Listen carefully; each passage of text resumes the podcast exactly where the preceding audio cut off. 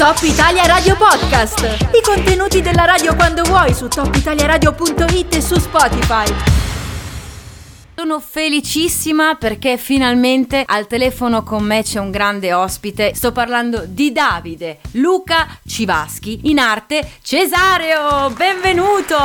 Eccomi qua, eccomi di fronte alla stalkeratrice seriale. esatto, lo puoi dire forte perché sono davanti a scriverti per settimane e se non mi hai denunciato io ti ringrazio, ti ringrazio moltissimo. Se dico il tuo nome già tutti sanno cosa fai, che sei un chitarrista, compositore, anche membro degli Elio e le Storie tese. La domanda che ti voglio fare subito così è come è nato il tuo nome d'arte Cesareo? Guarda, eh, purtroppo non, non, ho traccia e facciamo fatica a ricordarsi perché, ma su tanti. Ah, okay. Faso è più semplice perché il suo cognome ormai è noto, è Fasani e quindi da lì è, semplice, è stato semplice risalire alla derivazione. Elio si è inventato il gruppo eh, io non mi ricordo neanche, forse Tanica, Tanica d'amore eh, eh, all'interno di una cover che facevamo sulla quinta corda, quindi c'è Tanica d'amore, poi è diventato Rocco Tanica. Cesare non ti, do, non ti so dire, oppure no, non ci ricordiamo più perché tu sei giovane e noi siamo degli anziani. Ma no, guarda, e comunque non sono nato, mi ha detto mia mamma e mi conferma, non sono nato col parto cesareo. Eh,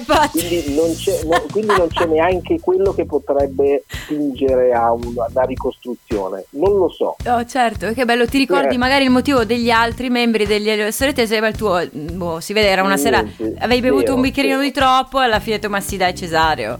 Va bene qui. Vero, e tra l'altro tanti, tanti mi chiamano Cesareo e io ah, dico, sì? beh, ma almeno ricordatevi che potrebbe essere il taglio Cesareo. Esatto. Cesareo non c'entra niente. Vabbè, eh, comunque, da dove deriva non lo so. Diciamo che ricordarsi questo nome è un parto, Cesareo per l'appunto, no? Brava, quindi andiamo brava, oltre e cambiamo discorso.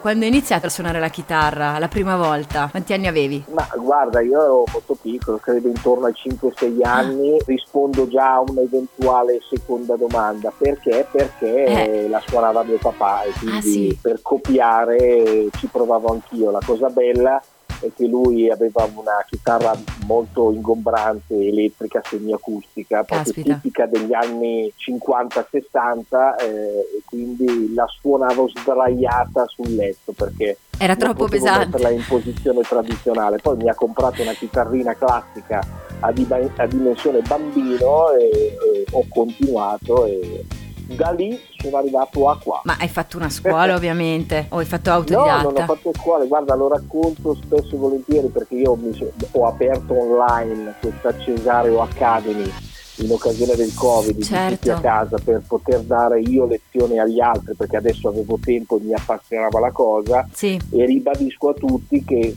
mm, nel, io sono nato nel 62 quando ero ragazzino io non c'erano tutte queste eh, scuole sì. di musica c'era solo conservatorio e jazz che non mi interessavano come indirizzi, quindi sono un autodidatta al 99,9% ascoltando, ascoltando tanti dischi quando è arrivata l'opportunità di avere della carta musica stampata decente che non sia stata solamente i successi degli anni 80 mm-hmm. per chitarra, lì ho potuto eh, ulteriormente ricercare, affinare eh, studiare di più, poi fortunatamente è arrivato internet che ha messo a disposizione tanto materiale e ho proseguito con un metodo di, mio, però insomma tutto quello che so e faccio si può proprio dire che è farina del mio sacco. Aspetta. Magari non è un sacco grandissimo, no, ma no. la farina spero sia raffinata. La farina è raffinata e buona di prima qualità. Alla fine quindi avevi un maestro in casa, tuo padre. Beh, più che altro mi sono ispirato perché eh, poi lui sì. suonava veramente per divertimento e questo è la prima cosa bella che mi ha trasmesso, cioè non pensare di dover diventare qualcuno o chissà che cosa fare nella vita con la chitarra, ma appassionarsi allo strumento come ho fatto sì. e cominciare a suonare per passione, che poi è stata quella che mi ha portato a insistere senza mai mollare e andare avanti negli anni e ottenere anche qualche risultato. Ecco. Secondo te oggi la passione può salvare i giovani, la passione per qualche lavoro? Faccio sempre il mio esempio, no? io sono appassionata di comicità, di radio, so bene che non si può vivere solo di questo, quindi la passione ti ripaga, bisogna scendere a dei compromessi. Ma Secondo guarda, te è cambiato è qualcosa molto... rispetto al passato? Posso raccontare cosa è successo a me quando avevo 18 anni, ho iniziato subito a lavorare, ho fatto in tempo a fare 11 anni il semplice impiegato in un'azienda. Uh-huh. In quegli 11 anni però io non mollavo mai e studiavo. Certo facevo un po' di fatica, tornavo a casa alle 6 e magari fino all'ora di, pra- di cena studiavo, poi magari di notte pure, il sabato e la domenica. Capisco. Cioè, ma, ma lo facevo per passione, perché chi immaginava poi che la musica mi avrebbe permesso di lasciare un posto fisso per tentare un'avventura è per quello che secondo me la prima cosa che ti deve spingere è la, è la, passione e non la ricerca del successo a tutti i costi o dei risultati a tutti i costi, perché poi ne rimani deluso, anche perché siamo tantissimi, siamo sempre di più eh sì. e, e viene fuori non tanto oltre al talento anche l'idea, il fatto di non essere un po' come tutti gli altri, cioè bisogna avere quella capacità di proporre un qualcosa di diverso, di nuovo, perché poi se no ti confondi con la massa. Assolutamente. E questa è stata forse la fortuna degli Elio Sporietese, eh, sì. che riconoscendo, pur riconoscendo di essere i cugini di primo grado, onorati di essere eh, degli schianti, che hanno aperto certo. una strada straordinaria, noi l'abbiamo proseguita con un altro stile, con un'altra idea, però appunto cercando proprio perché esistevano già gli Schiantos di fare qualcosa di diverso. Forse la nostra fortuna è che al momento finora non esiste un altro un altro, un'altra band come Elio e le Siete inimitabili. Ma com'è stato l'incontro con gli Elio e le Storietese, con gli altri Ma membri del gruppo? casuale, vedi? Eh. Anche lì casu- casuale perché suonicchiando già bene la chitarra da giovincello studente del liceo, a 17 anni partecipai a un disco, un disco di un amico che aveva voglia di, di mettere giù delle canzoni uh-huh. e il caso vuole che conosceva me perché andavamo nello stesso liceo e non so per quale motivo conosceva anche Rocco Tanica e Elio. Quindi io mi trovai nello stesso studio mentre Rocco Tanica era con lui a lavorare, con Elio a chiacchierare e sì. scoprimmo che ci seguavamo all'epoca in maniera vicendevole eh, durante le serate che facevamo Pensa. a Milano io andavo a vedere i primi preistorici e le storie tese, lui veniva a vedere, a vedere il mio gruppetto rock ah, che sì. faceva musica propria perché all'epoca non si facevano le cover, si facevano proposte proprie, veniva a vedere il mio gruppetto che si chiamava Urania e per un caso io domandai cosa state facendo, guarda stiamo fermi, stiamo preparando i nuovi spettacoli, in, particolare stiamo mettendo giù una cover di Maniac, ah, quella di Michael sì, sì. Sembello di Flash. Certo. Che, che si intitola Nenia però perché vogliamo parlare del bambino che sente insomma i genitori che fanno all'amore sì, al piano di sopra in maniera rumorosa e, dice sento questa nenia, nenia eccetera eccetera. E io casualmente sempre gli dissi guardate io sto tirando giù l'assolo di Michael Sembello che era uno dei primi assoli un po' belli virtuosi dell'epoca mm-hmm. per chitarra e Elio mi invitò a fare l'ospite certo. da lì il passo a fare le prove per quell'ospitata dove io avevo già bene in mente i loro pezzi successe che quella sera suonai tutto ah. e Elio mi disse tu hai visto che suono e canto nello stesso tempo la chitarra, però mi piacerebbe essere libero da questo vincolo per cantare, fare lo scemo un po' più certo. liberamente. Ti piacerebbe suonare tu la chitarra con noi e io praticamente realizzai comunque un sogno perché quando ho eh. visto eh. per la prima volta le storie tese io stesso anche erano proprio la prima formazione preistorica mi resi conto del potenziale quindi poter entrare in quel nucleo fu proprio una, una, grande soddisfazione. Che bella storia. Come vedi è tutto casuale, cioè tutto No, se uno programmava...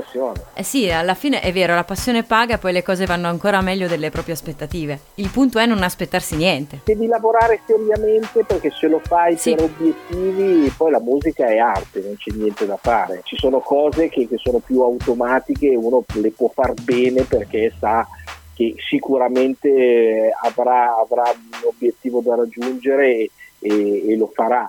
la musica, sai, è arte e l'arte ha diversi linguaggi, quindi il mio modo di suonare la chitarra può anche non piacere rispetto a 4-5 che invece piacciono di più. Quindi certo. va un po' così. Ma... L'importante, lo ripeto, che, sì. che, che, si mantenga la passione per quello che si fa. Ecco. Comunque essere aperti anche all'ascolto di musica, no? di vari generi musicali per capire un po'. Ma non solo, ma, ma ti dico che io talmente posso usare un termine infoiato di chitarra a quell'epoca da giovane, mhm. andavo a accompagnare gratis eh. tutti i miei amici che suonavano in duo da soli in Brera nei vari locali certo. di Milano faceva la musica live, sì. ma gratis, giusto per il divertimento di suonare con altri certo. eh, in cambio di una birra e un panino.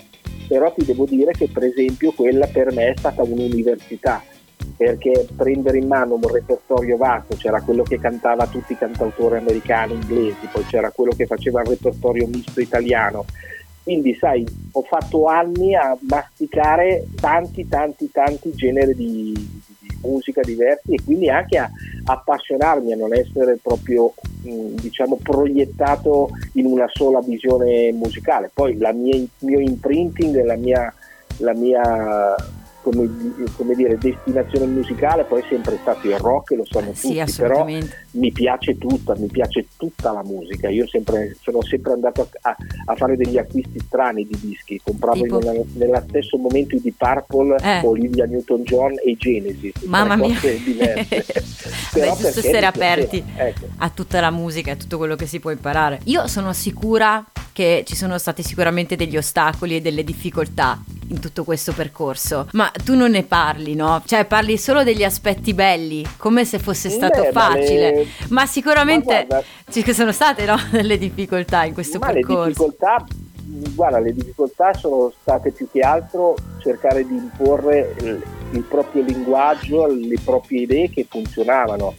Se la traduco in esempio, noi mm. facevamo degli, degli show a Milano prima di, di aver pubblicato i dischi dove addirittura facevamo le doppie al, chi si ricorda il Magia Music Meeting di Milano mm-hmm. era un locale dove noi facevamo non so in un sabato facevamo uno show dalle 9 alle 11 netti e poi pausa mezz'ora e dalle 11 e mezza fino a, so, alla 1 e mezza. Continuato, sì, da sì. tanta gente che veniva a vederci. Eh. E quindi quello che facevamo era un linguaggio che era percepito e apprezzato dal pubblico. Ma... La nostra difficoltà, fra, fra le prime difficoltà, era che ricevevamo tante offerte discografiche che però erano tutte indirizzate a però bisognerebbe mettere eh, questa cosa. Non c'era libertà di, di, pensiero. Diciamo. No, e, noi, e noi declinavamo tranquillamente le offerte discografiche finché il primo produttore e unico storico, Claudio Dentes, chiamato anche Otar Bolivecic dai fan, sì. ehm, aveva, che già lavorava con artisti di peso come la PSM, Alberto Fortis, mm-hmm. Rossana Casale, cioè aveva già un bel giro di, di artisti possessore di, di, uno studio di registrazione gli, gli, venne data la cassetta da Payet eh, uno dei primi concerti che facciamo in giro lui sì. si appassionò eh, anche lui pensò qui c'è del potenziale e ci mise a disposizione un agosto del 1900 1989 lo studio per tutto il mese e noi andammo lì a fare il, il, primo disco che poi era il the best delle cose che facevamo dal vivo quindi sì. li avevamo bene in mano ci mettemmo un mesetto a fare tutto il disco a questo punto fece il giro del master tra le varie etichette ovviamente ci sfancularono quasi tutti ecco. tranne la CBS d'allora sì. eh, che credette in noi in maniera, in maniera, veramente anche libera della serie ok noi prendiamo il master e lo pubblichiamo così com'è come ce lo date senza censure. Avete perseverato con tenacia alla fine. Sì sì è, è stato bello perché se pensi che ha dei ragazzini di 17 anni insomma quando gli offri un disco eh, fai fatica cioè un po' sei lì che, eh, sì. che, che dici scendi un po' a compromessi e invece voi non l'avete fatto. la, la matura, abbiamo la maturità, la, la maturità di, di, di, pensare no perché se, se, la gente ci viene a vedere fa fa a cazzotti per entrare nei locali vuol dire che quello che, che piace quello che facciamo. Eh sì. E deve stare così. No, ma la cosa bella è che essendo diverse menti di uno stesso gruppo, eravate diciamo uniti e la pensavate uguali. Perché, Ma magari... sì, perché gli obiettivi, gli obiettivi erano comuni, erano condivisi. Poi siamo sempre stati una band che ha cercato di cerchiamo di essere contenti tutti per star bene.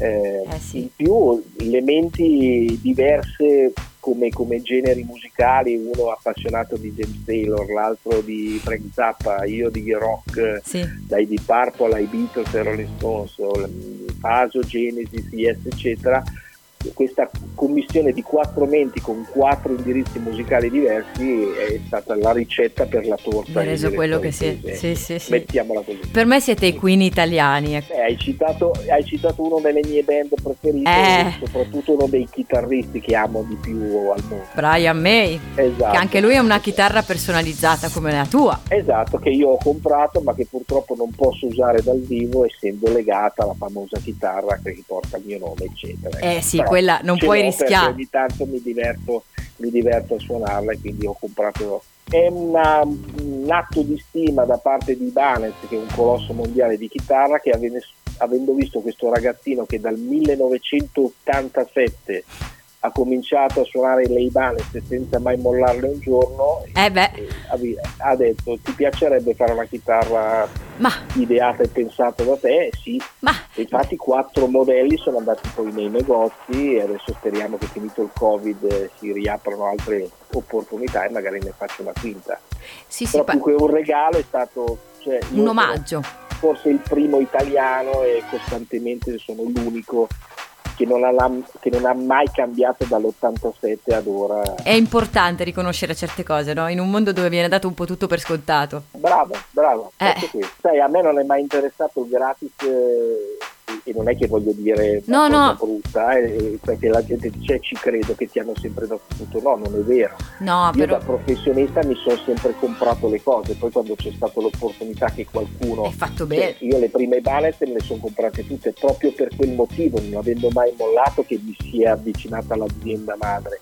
Nello eh. stesso tempo io credo che un professionista, faccio un esempio, ehm, che usa eh, non so Canon o Nikon eh, non credo che accetti anche se arriva una qualunque marchio, non voglio far nomi per non sminuire nessuno, ma non è che arriva poi quello che ti fa la compata e ti dice guarda io te ne regalo 50 di queste macchine fotografiche, poi se alla fine il fotografo deve ottenere una bella foto, cioè non potrà non fare a meno di usare la sua macchina fotografica preferita e che è all'altezza delle sue capacità anche se la deve pagare. Quindi, Beh, la qualità che, fa la differenza. Tante cose che mi servono, eh, anche non me le regala, non me le compro, contento di comprarle anche perché poi così non ho obblighi, quindi ah, va bene così. È un investimento quindi.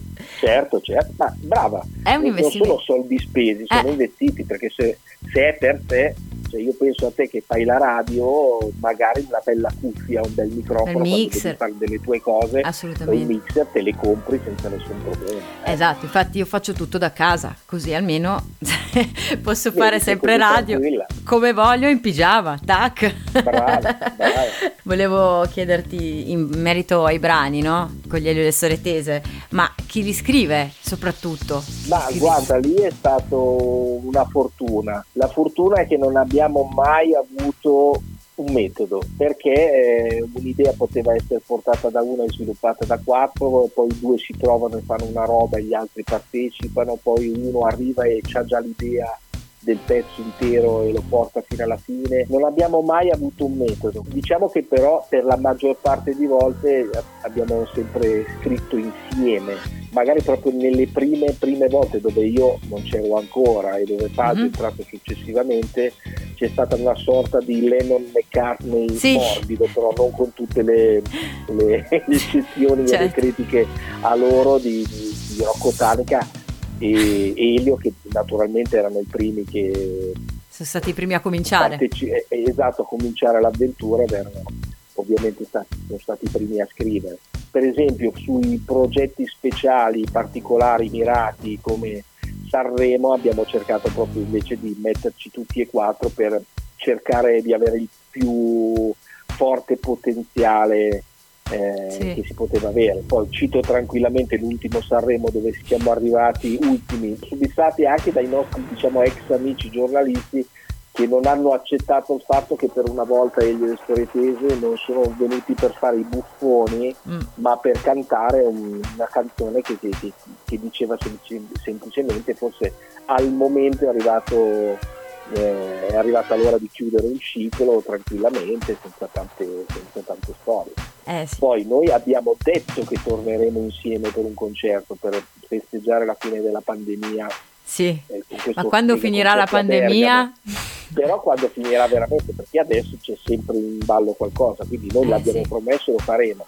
Dopo quel concerto tutto si può fare o non si può fare, non sto certo a, a, a fare previsione adesso non avendo ancora fatto il concerto, quindi io c'ero a Barolo e vedere tante ah, persone bene. che piangevano, io, io, mi sentivo a casa, anch'io mi sono commossa, non volevo più andare via, non ci potevo credere e speravo no, ma... magari tornano insieme, ero proprio eh, tristissima. No, ma, ma guarda, l'abbiamo sentito questo affetto, infatti ringraziamo sempre tutti. Ti dirò che sta, siamo stati anche tutto sommato fortunati perché la scelta di prima del Covid, Mamma dire, mia. prendiamoci una pausa, stiamo tranquilli, facciamo altro, dedichiamoci alle produzioni. Io per esempio ho seguito tanti giovani, questa, io ho questa band bresciana che si chiamano Via dell'Ironia, sono tutte ragazze, sì. sono quattro ragazze strepitose che gli sto dietro. Eh, seguiamo Massi, eh, Fabio Celenza che, che, che conoscerai, quello che fa i doppiaggi mm-hmm. a propaganda live, sì. eccetera. Insomma, abbiamo, eh, sono tutti artisti nostri che pian piano stiamo seguendo, mettendo a disposizione la struttura di Egli le Storie Tese che ha un'esperienza trentennale. Noi siamo fermi e lavoriamo su altre cose, dedichiamo energie ai giovani, eccetera. Poi ti dico, è arrivato quasi casualmente, noi, noi ci siamo fermati quando comunque sarebbe stato il caso di farlo in maniera obbligata. Avete... Eh, abbiamo forse sofferto meno degli altri, eh. perché sai, gli altri con tutti i progetti, con tutte le cose da fare, che poi si vedono obbligati a fermarsi, mentre noi avevamo già deciso di farlo in autonomia, forse abbiamo sofferto meno. No, Adesso ti dirò un po' di voglia di suonare in giro ce l'abbiamo, quindi al di là della band e le storie tese, singolarmente, oltre a seguire, e ben venga che tu lo faccia, no? seguire i giovani è una grande occasione per chi vuole cominciare. Hai dei progetti tuoi come solista? Ma guarda, io progetti come solista faccio le mie cose da solista, non mi metterò certo a fare un disco mio perché è inutile, non interessa a nessuno, ma lo dico con una grandissima umiltà, cioè la gente giustamente è abituata a vedermi in un ambito che è Elio e Storitese e sono anche sicuro di poter dare il massimo lì. Il resto sono delle mie piccole cose, progettini eccetera che porto avanti tranquillamente eh, ma senza proprio eh, diciamo la, né la voglia né eh, come dire la mancanza di dover per forza fare qualcosa da solo. Certo. Le faccio le cose da solo, però penso che il nostro, eh, la, come fa Elio, come fa Pato, tutti facciamo delle cose singolarmente, nessuno dei, dei quattro per il momento si è, gli è venuto in mente di, di, di fare disco solista è un po' inutile, casomai partecipiamo a progetti di altri, questo sì. E poi non ci fate mai sentire soli con le vostre pagine Instagram che seguo. Ma siamo, anche, fortu- ma, guarda, siamo anche fortunati. E anche YouTube. Se vuoi, se vai a vedere i titoli e gli argomenti trattati dai nostri pezzi, credo che come egli e le storie tese che possano parlare di qualunque cosa no, che ti circonda quotidianamente non ci sia nessuno, Torrie d'amore a Tutto. carro, ai servi della gleba, Alfieri cioè, poi, Alfieri. Alfieri. anche termini che sono entrati un po' nel linguaggio comune, credo sì. di poter dire. Sì. Ecco. Io ricorderò sempre con affetto la classifica delle parole di senso compiuto che messe in una barzelletta sembrano delle bestemmie ma non lo sono. Que- bioparco. Vabbè, ma tutti ma tu, beh, ma bioparco io avevo insegnato al mio datore di lavoro che bestemmiava sempre non devi bestemmiare, devi dire bioparco e lui aveva cominciato a farlo grazie a voi. C'è una cantante, adesso mi, mi sfugge il nome, che fece un album e lo eh, intitolò Il portico di Dio. Eh. L'ho già porto. sentito. No, lo voglio dire, no, lo voglio dire lentamente per non farlo spiritoso. Sì, sì, sì. Poi, eh, sì. Comunque l'ha intitolato il portico di Dio sì? che per fare un'assonanza che non vuole essere quella, no, ma no. esempio, eh, arrivi, arrivi, velocemente a dire cazzo di Marte, no? Eh. vai un po' come hai capito, mazzo di carte. Sì, sì, sì ecco, ho capito. Però arrivi a, arrivi a, dire un'altra cosa, quindi anche lì dico, vabbè, c'è qualcuno che ci ha anticipato ma di gran lunga. L'ultimissima domanda, poi giuro che ti lascio andare. In realtà hai già spiegato in tutta l'intervista, no? Hai già detto mm. tanti principi e tante cose importanti, quali per esempio la passione per quello che fai, la fiducia, la perseveranza, insomma. Che cosa vorresti dire a un giovane che vuole intraprendere qualsiasi percorso artistico in questo momento, no? Dalla musica alla comicità. Lasciando da parte la passione che ne abbiamo già parlato, parlato la costanza e anche la voglia di fare perché poi si trasformerà comunque in sacrificio perché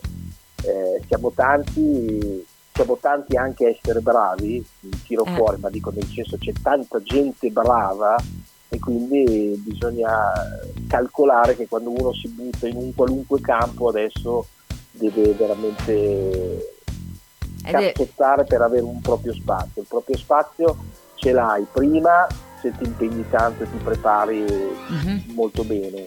Secondo, se sei innovativo, se hai qualche idea nuova che così eh, voglio dire riesci più facilmente a uscire eh, dal gruppo, eh, nel senso da spiccare.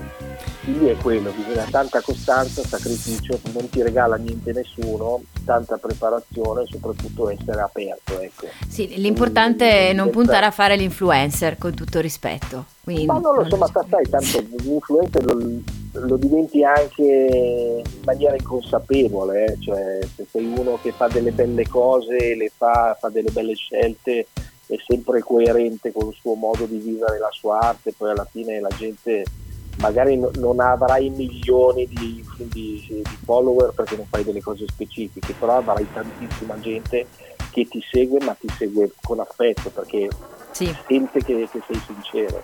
Grazie. Io ho sentito tutta la tua sincerità e tutta la tua bontà d'animo, gentilezza, guarda, grazie, grazie davvero no, per avermi dedicato il tuo tempo. Eh, e... vabbè, ma te ne dedicherò altro, magari tra Vole... qualche mese ci troviamo un argomento carino. Volentieri. E, mi stalkererai Posso? le due o tre settimane, ma che poi non è vero, non ci siamo stalkerati, è che con i tuoi impegni, con i miei, non è non eh, è no. proprio semplice incastrare. Io non mi cose. offendo eh, se mi mandi a quel paese, ma, tanto capisco, lo farai con affetto, fatto. non lo farai però... Ma, lo, ma, come hai visto non l'ho mai fatto. Meno male. Prima o poi mi beccherò una denuncia per stalkeraggio. Comunque grazie di cuore Davide, Luca, Civaschi, Cesario e a presto. Ti auguro grazie tante cose belle. Ascoltano. Grazie, grazie mille. Ciao. ciao, alla prossima, grazie. Ciao, ciao. Top Italia Radio Podcast. Le interviste sempre a tua disposizione su topitaliaradio.it e su Spotify.